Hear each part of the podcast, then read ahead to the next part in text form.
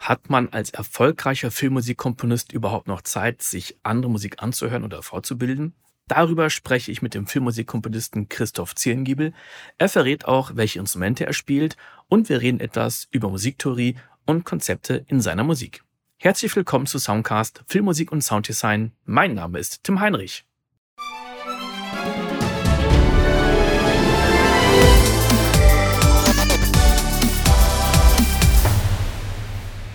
Wie viele Instrumente spielst du eigentlich selber? Also ich frage deswegen, weil ich zwar früher mal, also ich habe angefangen mit Blockflöte, das war nie wirklich geil, kann ich nicht, möchte ich auch nicht. Dann habe ich angefangen, Bratsche zu spielen. Nee, zuerst Klavier, was ich immer noch kann, und dann Bratsche und Bratsche kann ich wirklich nicht mehr spielen. Und ähm, da denke ich mir so, verdammt, ich kann eigentlich de facto nur ein Instrument und würde so gerne noch irgendwie Gitarre oder noch ein paar andere Instrumente spielen können. Äh, jetzt hast du gesagt, du hast noch mal Hackbrett gemacht. Mhm. Also wie viele Instrumente spielst du?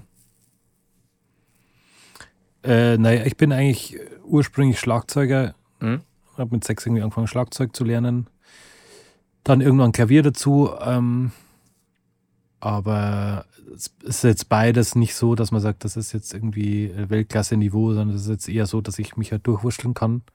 Äh, ich habe irgendwann auch ein bisschen Kontrabass gelernt, aber nur so gezupft sozusagen. Ich so, so ähm, volkstümliche Musik und ein bisschen Swing und so mit meinem Vater gespielt habe.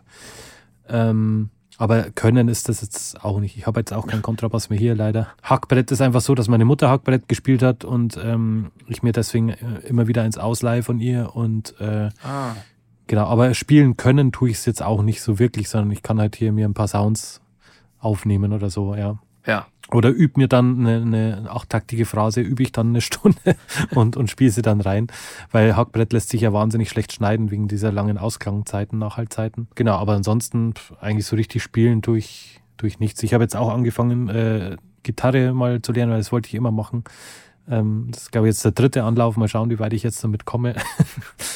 Aber das ist ja auch ein Grund, äh, warum ich, warum ich mir gedacht habe, ich bin vielleicht in der kompositorischen Seite besser aufgehoben und lasse es dann Leuten spielen, mhm. Äh, weil es einfach, äh, klar, ein gewisses Grundverständnis von Instrumenten ist immer wichtig, aber es macht dann einfach so Spaß, wenn du so einen richtig geilen Gitarristen oder einen Hammergeiger oder eine, eine, eine geile Cello-Spielerin hast und die, die da einfach das vom Blatt runterschmettern und mit so viel Emotionen versehen, dass das einfach, äh, das kann man selber, also ich könnte das einfach nie herstellen. Und ähm, Insofern ist das alles dann eher im, im Hobbybereich, was ich instrumental mache, würde ich jetzt mal sagen. Plus, äh, falls ich halt irgendwann keine Jobs mehr kriege, kann ich halt dann vielleicht wieder in einer Tanzband spielen, wenn ich Glück habe. Plan B dann, genau. ja, ich finde das auch immer wieder beeindruckend, wie viel dann ein ein echtes Instrument oder nochmal ein anderer Musiker ja. nochmal gibt, wenn man das einem Gitarristen gibt und sagt, naja, also ich habe hier schon mal Mockup vorbereitet und die Gitarre, die natürlich, also ich finde, Gitarre klingt oft aus dem Rechner nicht ganz so toll. Und ähm, oder, eine, oder gerade die ganzen Solo-Instrumente. Und dann hat man eine ungefähre Vorstellung und dann kommt ein Instrumentalist und gibt einem immer noch Gänsehaut dann, ne? Ja, total. Und oft selbst bei ganz, ganz einfachen Sachen, ja. Das ist ja, ja. selbst wenn es nur zwei Noten sind, ähm, oder gerade dann macht es einfach einen riesen Unterschied. Ja. Ist auch wie bei Gitarristen, der, der Sound ist in den Fingern und so. Also selbst wenn du dann nur eine Note hast, das ist so ein Unterschied, wenn du es selber spielst oder hast einen Gitarristen, der seit 40 Jahren nichts anderes macht, als, genau. als geile Töne zu erzeugen. Ja, das ist einfach immer wieder faszinierend, das stimmt. Wenn du jetzt, ich meine, du hast jetzt ja generell so viel zu tun, aber ab und zu ja vielleicht doch mal etwas Freizeit. Wie sieht das denn aus mit der, ne, andersrum, andersrum gefragt, machst du denn noch in irgendeiner Art und Weise eine, eine, eine Fortbildung oder, oder Weiterbildung, ähm, dass du dir andere Musik anhörst, dass du dir irgendwelche Kurse anguckst, mit Leuten austauschst, passiert überhaupt noch irgendwas äh, in der Richtung? Klar, ständig. Also das, äh, selbst wenn ich jetzt keine Zeit habe, ähm, äh, also ganz simpel irgendwelche YouTube-Videos, so wie deine zum Beispiel auch, gucke ich natürlich an. Hm, freut mich, danke. Ich tausche mich, äh, ich tausche mich äh, viel mit Kollegen, also diversen Facebook-Gruppen aus. Äh, es gibt total tolle Analysevideos, also von, von Filmmusik natürlich, aber auch von klassischen Werken, total coole Sachen. Ähm, ich höre viel Musik, gar alles mögliche, Soundtracks natürlich, interessieren mich immer. Also ich bin auch so ein kleiner Sammler immer gewesen von, von irgendwelchen Special Editions, sonst irgendwas. Ähm, aber ich höre einfach auch alles Mögliche äh, oder auch Musik, die Freunde äh, machen, irgendwelche Bands, die ich kenne. Ähm, ansonsten jetzt zum Beispiel äh, ist das auch oft projektbezogen. Bei, bei Finisterre habe ich mich sehr mit, mit Chormusik beschäftigt nochmal ähm, und, und, und habe da viel drüber gelesen, über, über ähm, Stimmführung, äh, Tonsatz, äh, noch meine ganzen Unterlagen vom Studium rausgeholt. Ähm, und so ist es dann auch immer so, dass man sich projektbezogen dann auf bestimmte Sachen vorbereitet. Ich habe jetzt hierfür, das ist jetzt äh, gegenüber zum Beispiel jetzt auch den Muskeltieren, da, da, da ist ja alles sehr rough gewesen, mhm. orchestral. Ja, da habe ich mir jetzt nicht Gedanken machen müssen, ob das live gespielt wird. Hier habe ich mir wieder, habe ich Partituren gelesen, also von Omni Music äh, gibt es ja, weiß nicht, ob du das kennst. Ja. Diese, diese ganzen Partituren ähm, und einfach noch ein bisschen in, keine Ahnung, Schostakowitsch-Partituren sowas reingeguckt um mich nochmal ein bisschen aufzufrischen und zu inspirieren. Also das findet eigentlich ständig statt, muss ich sagen. Das ist, finde ich aber, ist aber auch Teil des Jobs einfach. Hm. Kann er nicht einfach nur in seinem Stiefel vor sich hin äh, ähm, Tasten drücken. Ähm, macht ja keinen Sinn irgendwie. Ja, war jetzt halt eine rhetorische Frage, vor allen Dingen die Frage, was, was nutzt du? Und Omni Publishing, ich habe noch nichts von denen gekauft. Das wäre jetzt mal so eine Sache, die ich auch interessant finde. Ich meine, die Scores, die kosten auch, sind es aber auch wert. Ich weiß, dass ja ähm, John Powell die mhm. Musik zu How to Turn a Dragon, mhm. dass sie die auch darüber veröffentlicht haben. Genau. Und sie gebeten haben, Leute, macht keine Raubkopien, weil keiner dran verdient. Mhm. Es ist zwar teuer, natürlich ist teuer immer so eine Frage im Verhältnis zu was. Glaube ich, kostet irgendwie 100 Dollar oder oder, oder noch mehr. 80 Dollar kostet so eine Partitur. Oder 80 Dollar. Also, was es ja. teuer macht, ist der Versand. Ja. Ähm, und ich muss sagen, für die Partitur eigentlich völlig okay. Und man muss ja berücksichtigen, wie viele Leute da auch noch dran gehockt haben, um das überhaupt zu veröffentlichen. Ich glaube, John Powell, der musste das auch durchsetzen bei, bei dem Verleger oder wer auch immer das gewesen ist, dass er das überhaupt darf. Mhm. Und genau. er hat gesagt, also sobald hier irgendeine Raubkopie gesichtet wird, ähm, können wir das auf keinen Fall wieder mehr machen. Ja. Weil einfach zu viele Leute dafür Geld bezahlt, äh, äh dafür, dafür Geld bekommen müssen.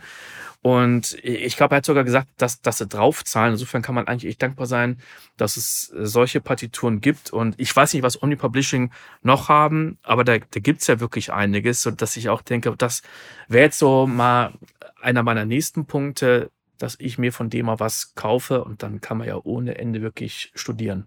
Genau, also ich äh, bin halt ein großer Jerry Goldsmith-Fan und da äh, gab es zum Beispiel die Partitur von, von Star Trek, die, äh, die ich, die ich habe, das ist wirklich Wahnsinn. Ähm, oder es gibt sogar auch von Bernard Herrmann, von dem es ja eigentlich auch nicht wirklich was gibt, äh, äh, North by Northwest, die mhm. Partitur. Auch eins meiner Lieblingsstücke, die, die Ouvertüre da draus. Also das ist schon, das ist schon echt ein großer Schatz, dass es sowas jetzt mittlerweile gibt finde ich. Weil früher konnten maximal in irgendwelchen amerikanischen Bibliotheken in der Uni oder so, konntest mal irgendwo reingucken. Aber ansonsten, oder es gab halt, gut, von John Williams gab es immer schon so Konzertsuiten zu kaufen. Mhm. Aber das sind ja nicht die originalen Partituren, sondern das ist ja immer schon runtergebrochen auf, äh, auf handelsübliche Besetzungen jetzt sozusagen. Ja. Trotzdem nicht minder interessant natürlich, aber es ist nicht das Original. Aber das finde ich schon immer sehr inspirierend, muss ich sagen, ja. Wenn wir jetzt mal direkt an, an dein Stück rangehen und das analysieren, also natürlich nicht das ganze Stück, da würden wir jetzt irgendwie äh, ja. 150 Folgen haben, sondern vielleicht können wir mal an, an eine Stelle gehen, wir, wir könnten vielleicht sagen, den Anfang oder eine Stelle, die, die du für besonders beachtenswert findest, beachtenswert findest, dass wir mal gucken, okay, was, gibt es da, also dass wir jetzt nicht sagen, okay, welche Libraries sind jetzt benutzt worden, das ist ja ein ganz anderer Aspekt, mhm. sondern wirklich musiktheoretisch. Musiktheoretisch, okay. Dann gehen wir aber vielleicht besser in, in den anderen Cube, wo es ein bisschen ähm, einfacher ist, das zu erklären, weil hier passiert einfach so viel in kurzer Zeit, das glaube ich ist ein bisschen mhm, mhm, too much. Ich äh, lade mal schnell eine andere Session. Ja, das wäre der direkte Punkt für eine Masterclass oder sowas, ne? naja, ob das jemand interessiert, weiß ich nicht. Ja, auf, auf jeden Fall, auf jeden Fall. Also ich sehe dann auch immer wieder die, die Videos vom äh, Junkie XL, wobei ich da auch noch nicht alle gesehen habe, da habe ich schon einige markiert. Und die gehen ja manchmal auch doch schon, schon ins Detail rein. Und das, das sind, glaube ich, Dinge, die sind, sind sehr selten. Also so, dass es nicht mal so oberflächlich ist, dass man sagt, ja, hier habe ich ein paar Instrumente, die machen eine Tritonsubstitution und ähm, ähm, jetzt, jetzt, oder nach dem Motto, jetzt doppeln die Flöten, die Geigen und das klingt dann nach John Williams oder so, sondern dass es wirklich ein bisschen in die Tiefe geht. Ne? Das gibt's dann doch gar nicht mehr so oft. Das stimmt, wobei ich weiß nicht, ob dann der Komponist selber der richtige Ansprechpartner dazu ist, weil äh, ich weiß nicht, wie du das machst, aber ich komponiere so halt nicht. Ich, äh, ich schreibe halt das, was mir einfällt und denke jetzt nicht drüber nach, wie das äh, musiktheoretisch dann am Ende funktioniert, ja. Also das ist, deswegen ist es als Komponist finde ich es immer ein bisschen schwierig, das, äh, das, das dann durchzuziehen. Und es interessiert mich auch gar nicht so richtig, ja. muss ich sagen. Ähm, aber ähm, auch auch so ganz generell, es gibt ja ganz gute Analysen von diversen Filmen, auch irgendwie von, von äh, Doug Adams, das, das Herr der Ringe Buch. Ich weiß nicht, ob das, äh, ob das äh, ähm, James, äh, nicht James Horner, äh, Entschuldigung, wie heißt der? Komponist von Herr der Ringe. Äh, ähm, ach, Howard, Howard Shore. Ja. genau, ob, ob der das, ob der das so aufgedröselt hätte, sozusagen. Ja, das ist also der könnte das natürlich sicher von seinem Background her, aber ja. das ist immer, glaube ich, nochmal interessanter, wenn das jemand von außen destilliert. Ich verstehe, was du meinst. Ähm, ich finde es auch gut, dass du sagst, ich komponiere einfach. Das, glaube ich, ist manchmal auch sehr befreiend, auch jetzt für die Zuhörer, weil ja, glaube ich, viele manchmal denken, man sitzt da jedes Mal mit so einem Mega-Konzept. Es ist natürlich auch einerseits Handwerk, was man als Komponist dann irgendwann so verinnerlicht hat, dass man nicht drüber nachdenkt, wie jetzt übers Fahrradfahren oder so. Und äh, wenn man jetzt überlegt, okay, ich möchte die Tonart wechseln, ich möchte in eine andere Tonart modulieren, gut, ich kann sie rücken, aber welche Methoden habe ich, um hinzugehen? Und manchmal probiert man ja ein bisschen aus. Ähm, und ich weiß noch, dass ein Komponist, da haben wir zusammen an einem, an einem Song geschrieben und ich hatte zu ihm gesagt, ach, das ist ja cool, da bist du ja in Lydisch gegangen. Und er hatte keine Ahnung, was das ist. Er sagte, ich weiß nicht, was es ist. Das klingt einfach cool, das gefällt mir einfach. Ja. Bam.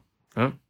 Also man kann natürlich manchmal vielleicht auch Dinge äh, tot analysieren oder der, der nächste sagt dann, ach ja, da hat er C-Dur gespielt mit Amol und dann sagt jemand anderes, ja, keine Ahnung, ich habe einfach C-Dur gespielt und habe einfach einen anderen Basston genommen.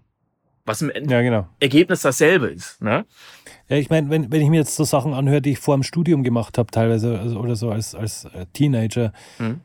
dann äh, bin ich oft schon überrascht, was da für Sachen rauskommen. Also auch harmonisch und so, äh, was für den oft manchmal ganz basic Sachen, ja, äh, die, die jeder kennt und ähm, wo man jetzt sich vielleicht einfach eine andere Lösung überlegen würde, weil es ein bisschen zu einfach ist. Aber ähm, ich hatte dann während dem Studium schon teilweise auch ein bisschen Angst, dass das Mojo verloren geht, wenn man zu viel weiß, einfach, ja. Ja, ja, genau. Und das finde ich jetzt immer so eine Balance. Man muss so eine, muss sich so einen Reflex und ein Bauchgefühl erarbeiten, aus dem heraus man halt schreiben kann. Äh, und das ist für mich einfach viel Hörerfahrung, viele Sachen hören, damit ich, äh, wenn ich eine Idee habe, dann weiß, äh, wie ich es umsetzen kann. Äh, aber das ist nicht, nicht zwangsweise irgendwie immer musiktheoretisch unterfüttert, dass ich weiß, das ist jetzt irgendwie äh, in irgendeiner Skala oder das ist in, in ähm, die Modulation funktioniert so und so. Das sind dann eher die Sachen, wenn man, wenn man was schreibt und man hat dann das Gefühl, ach, hier funktioniert es nicht und dann schaut man sich die Stimmführung an und denkt, ah, da sind irgendwie zu viele Parallelen drin. Ähm, äh, mach mal Gegenbewegungen rein oder, oder, oder setze einen Kontrapunkt und schon lockert sich das Ganze auf und es funktioniert. Oder man muss dann von D-Dur nach äh, S-Dur irgendwo kommen. Wie komme ich da jetzt hin? Da hilft dann die Musiktheorie schon ein bisschen, ja, das mhm. ist klar. Aber letzten Endes äh, ist es halt dann auch, äh, hilft einem auch nichts, wenn man dann theoretisch weiß, wie man von äh, äh D-Dur nach S-Dur schnell kommt innerhalb von einem halben Takt, aber es klingt dann scheiße. Ja. Dann ist halt, äh, also nicht alles, was theoretisch gut ist, ist in der Realität dann auch immer gut. Deswegen, ähm, ja. Ja, ja, vollkommen richtig. Bin ich da entspannt und äh, äh, mache mir mittlerweile auch keinen Kopf, wenn ich jetzt alles nicht immer bis ins Kleinste analysieren kann. Mhm. Wenn es dann jemand von außen machen will, kann es gerne machen. Das war der vorletzte und 18. Teil. Im 19. und letzten Teil geht es um die Thementafel zu Me and Me. Da kannst du dir auch einen PDF-File runterladen und Christoph zeigt, wie er mit Themen arbeitet. Und wenn du dich mit anderen Komponisten austauschen möchtest, dann komm doch in die Facebook-Gruppe Filmmusik komponieren und Sounddesign. Den Link dazu findest du in den Show Notes. Bis zum nächsten Mal.